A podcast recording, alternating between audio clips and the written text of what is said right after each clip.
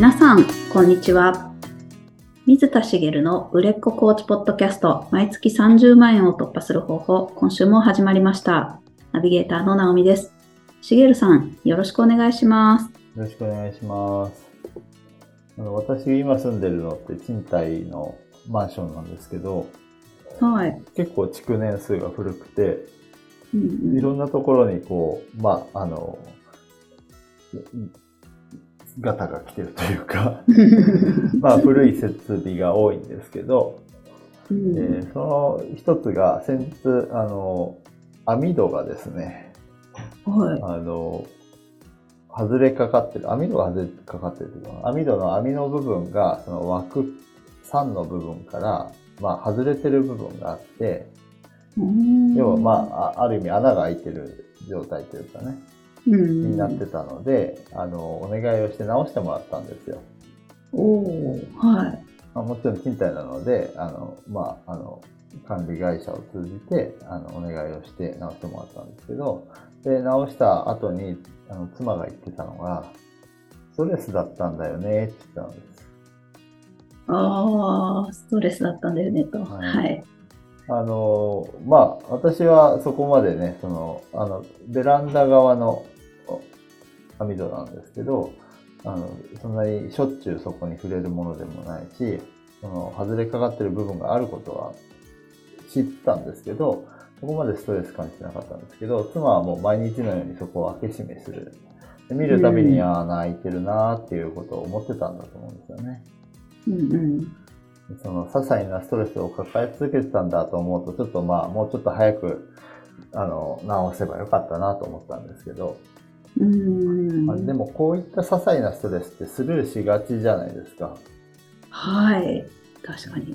そうなんですよね。スルーしがちなんですけど、たくさん重ねると、日々のストレスを、溜め込むようなことになるかなと思うので、解消していくことって、ね、大事だよなと思ったんですね。はい。でも日々のストレスをこう解消する行動って日々やってます？いやー、もうむしろその小さなストレスなんだっけくらいの、多分気づいてないんですよね。そう、その通りなんですよね。で、普段はそういう状態で気づかぬうちにストレスを溜め込んでる。妻も網戸直したからストレスだったんだよねって言ったんですけど、意識する瞬間もあるんでしょうけど、常にストレスだって抱えてるわけじゃなくて、なんとなく開いてんだよなっていうのを気になってたっていうことで、ストレスだったんだよねって言葉をそこで言ったんだと思うんですよね。はい。なので気づかなかったり、あと気づいていたとしても、それを日々小さなものを解消し続けていくって結構難しかったりすると思うんですよ。はい。うん、なので12月じゃないですか。はいはい。あと何週間かでね、新年を迎えるわけなので、新年を迎えるにあたってストレスを解消して、すっきり新年を迎えましょうということで、そのストレスを解消していくっていうことについて、ちょっと今日はお話したいなと思っています。いいですね。はい。年末にやっておいた方がいいことの一つとして、よく大掃除はもちろんありますし、断捨離なんていうのもありますよね。うん。で、大掃除する中で捨てられるものは捨てていくと多分いいと思うんですよ。で、すっきりして家の中片付いた状態で、あれ捨てたいんだよなと思って、捨てられずにいるものとかってあったりするじゃないですか。はい。そう自分で言って今、古いプリンター置きっぱなしだなと自分で思いましたけど。でもそれはあんまりストレスになってないので、今年の年末に捨てるかどうかは、考えますけどでもそうすることですっきりと新年迎えられますよね。はい。で、心の断捨離もしましょうということで、ストレスを限りなくゼロにした状態を持っていきましょうっていうことなんですけど、で、今言った私のプリンターの話も、要はそれって物なんですけど、これも心のストレスになりますよね。あれ捨てなきゃいけないのに捨ててないなとか、ありますね。ありますよね。それ本当によくあるんですよ。はい、で、結構そのナミさんもおっしゃった通り気づきづらいんですよね。はい。なので一番大事なのはまずストレスに気づきましょうという話になってきます。で、例えば私がストレス感じているもので些細なものっていうと、まあやっていない手続きがあるとか。はい。で最近で言うと、まあ今借りているオフィスでカードリーダーじゃなくて QR コードを読み込む形なんですよね。はい。で QR コードはスマホでアプリを開くんですよ。うん。それがストレスなんですよ、意外と。まあ荷物を持ってたりするじゃないですか。はい。例えば朝来た時は私はだいたいコンビニに寄ってくるんですけど、カバンを持ってコンビニで買ったものを持ってそこでアプリを開いて。かざさなきゃいけないっていうで扉を開けて両手が塞がってたりするんです。はい。こういうのってストレスになるじゃないですか。そうですね。で、日々のこういう細かいこと、例えばこれが使いづらいとか、そういった細かいことが大量にストレスとなって今のは塵の一つですよね。だけど、大量に降り注ぐと結構な量になるわけです。で、その塵には気づきづらいんですよね。はい。だから、年末、ね、まだ年末といっても、働いている方はまだ仕事をされている時期だと思うので、一日をストレス感じているものないかっていう視点で、全部行動してみてください。そうすると、かなりリストアップされると思うんですよ。ああ、そっか、そうでしょうね。はい。そう。で、その中には取り除きづらいものもあるんですけど、取り除けるものもあったりするんですよね。はい。自分の工夫次第で取り除けるもの、例えば網戸の話とか、物を捨てる話とか、手続きをしてない話とかっていうのは。それをやってないからストレスなわけで、やってしまえば消えちゃうんですよね。はい。でそれは日常的にはそれをやるのも多少の負担はあるかもしれないですけど、この年末の機会に、まあ、大掃除の一環と思ってやってもらえればすっきりするじゃないですか。それと日々のことで、例えば私が今言ったカードリーダーの話とか、はい、あと動線的にいつもここ通るの狭くて嫌だなって感じてる家の部分があったりとか、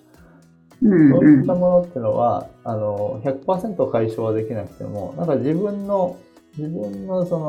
工夫で軽減することはできるんじゃないかなと思うんですよね。例えば開きやすいスマホケースに変えるとか、タッチしやすくするとか、あとは逆に、ドアのところに来て初めてそうだと思ってアプリを開くんですけど、別にもっと前から道すがらアプリを開いておくことはできるので。そういうようにするとか、あと荷物の持ち方を両手が開くようにするとかってこともできなくはないですよね。私はまあそれもあって今はリュックにしてますけど、例えばコンビニで買ったものも肩にかけやすいものにしておけば、両手フリーな状態で片手スマホ持ってドアを開ける手がちゃんと開くみたいなこともできるっていう風に、そこのストレスに気づけば、工夫の余地はあるわけです。はい。だからまずは、自分が密かに溜めているストレスを表に出すっていうのを、棚卸し日を作ってください。はい。そうね、そうするとびっくりするぐらい、全てに気づくことはできないですけど、意外と出てきますよ。私もやったことありますけど。はい、ああ、こんなところにストレス抱えてて、やっぱりその家がものすごく大きな家じゃないので、こう細かいところでここ狭いなと思ってたりとかする場所があったりして、玄関出るときに感じてるストレスとか、やっぱりあるんですよね。だからそこは工夫次第である程度取り除けるかなと思うので、それをまずリストアップしてあげるっていうのが一つとっても大事かなと。で、リストアップしたらさっき言ったように、その原因を取り除くのが大事。で、取り除けるものはもう先ほど言ったようにやってしまえるものはやってしまうし、工夫できるものは工夫していく。で、大物のもともと気づいているストレスがありますよね。はい。ね、職場の人間関係がとか、夫婦関係がとか、あとはまあ仕事で抱えるストレスとか、そういったその、まあ、本当の大物ですよね。そういったものも、何か工夫の余地があるんだったら、多少考える時間にしてもらうといいと思うんです。いつもは仕方ないと受け入れている可能性が高いんですけど、解決できるなら、そういうものこそ解決した方がいいじゃないですか。はい。だから、まあ、それを取り除く可能性があるんだったら、それを行動に移すのもいいかなと思うし、まあ、一つ思うのは、それが今すぐ取り除けないものなんだったら、来年の目標にしてもいいんじゃないですかね。ああ、確かに。いい季節ですね。そうそう。だからいい季節なんですよ。例えば職場、この働き方でいいのかなっていうのがずっとストレスになってるとすると、じゃあ思い切ってそこを考えようかっていう機会にも取っかかりにできると思うんですよね。私の知り合いの方で最近その働き方を変えた方がいらっしゃるんですけど、フルタイムでずっと働いてたけど、まあ手に職のある方なんですけどね、パートタイムに変えた、もっとなんか今のままでいいのかなと抱え続けてたみたいなんですけど、それをちょっと自分の時間を取り戻そうと思ったっておっしゃっていて、ああ、すごいいいとこに気づかれたなと思うんですけど、まあ、そういうダイナミックな変化をする一歩になる可能性もあるので、その大物のストレスもちゃんとリストアップをして、それをじゃあ取り除くにはどうしたらいいんだろうっていうのを一旦考えてみてください。細かい話はね、人間関係でものすごく悩んでることと網戸が気になることを並列で並べるわけですよ。ね、同じ表の中に入れて、その表の横に原因を取り除くにはどうしたらいいかっていうのをこう、まあ、埋めていくような作業をあえて並列でやることに意味があるというか、すぐにできないと思うものも、じゃあこれをやるにはどうしたらいいんだろうっていうのをちょっと考えてみる。そこを掘り下げすぎなくていいと思いますけど、一旦それを考えてみて、すぐ取り除けるものは実行するし、重いものはこうやったら取り除ける。例えば、まあ職場関係で悩んでたり、働き方で悩んでるんだったら、仕事を変えてしまえば変わりますよね、何かは。それはでも大事だけど、解決策としてリストアップはできるわけです。実行に移すかどうかは別にしてね。で、それもやってみる。で、その中で本気で取り組もうと思えたら、それをすぐやるっていうのは難しいでしょうから、来年はじゃあそれに向けて動こうと、1月から動いていこうとすれば、それがもしかしたらこのストレスをこうリストアップしたことがきっかけで自分の人生を好転するきっかけにもなるかもしれないわけですよね。だから大物も小物も全部出してあげて、それを取り除くためにはどうしたらいいかっていうのを考える時間をちゃんと取ってください。年末だからできることなんですね、ある意味。確かで、とは言っても、それで 100% 取り除けるわけじゃないので、まあ、これは、ライトなお話にはなりますけど、ちゃんとストレス発散させるものは持っておきましょうね、と。ああ、はい。そうですね。で、まあ、年末でお休みにもなるでしょうから、普段はできないようなことをやってもいいかもしれないし、まあ、例えば旅行に行ってストレス発散したいとか、暴飲暴食するのが好きなら、その時はしてもいいし、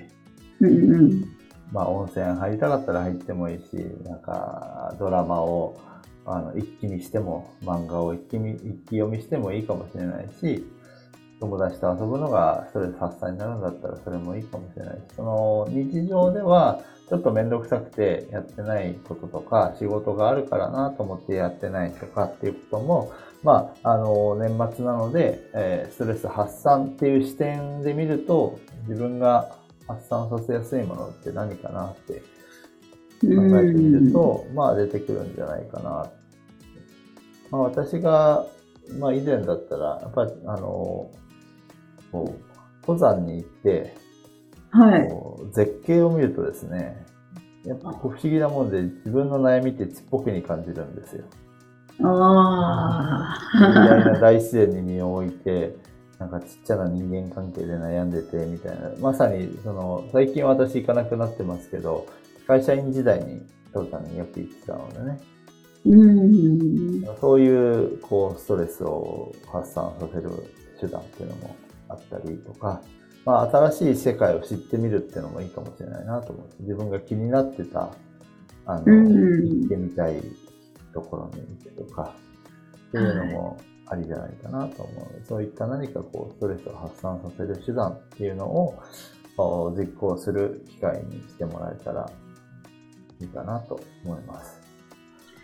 なるほど。確かに年末できそうですね。なんか両方いいんですよね。その年末というものを利用してあげるっていうのが大事。要は日常生活と一区切りつくタイミングっていうのはぜひ利用してほしくて、こう休みに入る時とかもそうです。特に年末年始って切り替わりのね、あとはまあ年度末、年度始めっていうのもありますけど、切り替わりのタイミングなので、そこで、それを利用して日常生活でやっていないそういったことをやってみるっていうのもその年末年始の利用の仕方って感じですかね。ああ、いいですね。そっか。なるので、ここで注意してほしいのが、はい、ストレス 100% 取り除くことは絶対にできないので。で、ストレスフリーって言ってもゼロになることが理想の状態ではないはずなんですよ。多少のストレスが原動力になるものなんていくらでもあるじゃないですか。ね、なのでゼロにするんだって意気込むと、それがストレスになりますから。そうですね。で、重いものに向き合いすぎるときついなっていうのがあるんだったら、要は全体的なストレスの中で少しでも減ればいいことなので、でもすっきりした気持ちを持ってればいい話なので、重いものに向き合いすぎたりゼロにするんだっていう意気込みを持つというよりは、大掃除の一環として心の大掃除もしましょうねっていうぐらいの気持ちでやってもらえたらいいんじゃないかな。大掃除もそうですよね。完璧にやろうとすると、やり残しがあるとストレスになるんですよ。はい。でも、まあ、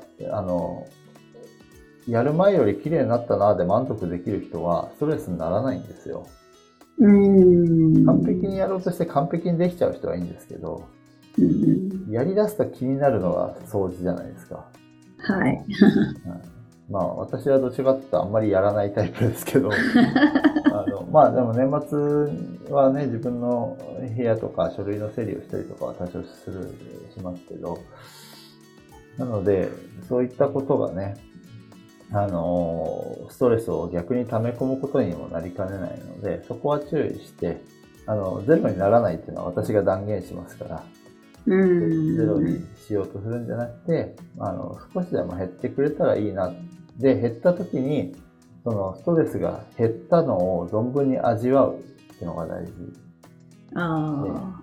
あ、すっきりしたと思ったら、そのすっきり気分をしっかり意識して味わう。うん、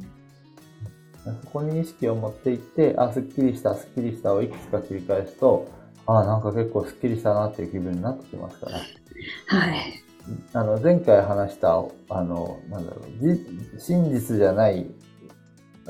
思い込みみたいな話をね、前回しましたけど、はい、それの逆利用というか、100が90になったぐらいだけど、めちゃめちゃスッキリ感じたら、それをそのままスッキリ感じたまま新年迎えると、心は意外と、本当は90だったはずなのに、30ぐらいになってたりするんですよね。わかりますかね。ストレスいっぱい抱えてるけど、なぜかスッキリした気がすると。スッキリした気がする自分自身は、それは真実なので、それをちゃんと味わってくださいと。あ、すっきりしたーと思って、あ、いい気持ちで新年迎えられて、あ、ゆっくりなんかお正月お雑煮食べていいなーなんて思ってたら幸せですよね。そうですね。それが、あ、90やり残したと思ったら、まあ重いですよね。そうです。そうだからちょっとでもすっきりしたらすっきりしたところに意識を持っていってあげて、本当に心ってそんなことで軽くなったり重くなったりしますから、ね、コーチングとはちょっと違うんですけどね、カウンセリングに近い気がしますけど、さっき原因を取り除くって言いましたけど、事象は何も変わってないけど、心がすっきりできるっていうのは、これはこれで素晴らしいことなんですよ。要は物の捉え方を変えることができるってことなので、はい、これはぜひ使ってもらいたいし、こう言うと難しいですけど、すっきりしたら思いっきりすっきりした気分のまんまでいましょうって言ったら分かりやすいじゃないですか。はい。だからそこをね、体験してもらうといいんじゃないかなと思うので、ぜひぜひ年末という時間をうまく使ってやってみてください。はい、ありがとうございます。ありがとうございます。それでは最後にお知らせです。売れっ子コーチポッドキャスト、毎月30万円を突破する方法では、皆様からのご質問を募集しております。コーチとして独立したい、もっとクライアントさんを集めたい、そんなお悩みなどありましたら、しげるさんにお答えいただきますので、どしどしご質問ください。ポッドキャストの詳細ボタンを押しますと質問フォームが出てきますので、そちらからご質問をいただければと思います。それでは今週はここまでとなります。また来週お会いしましょう。しげるさん、ありがとうございました。ありがとうございました。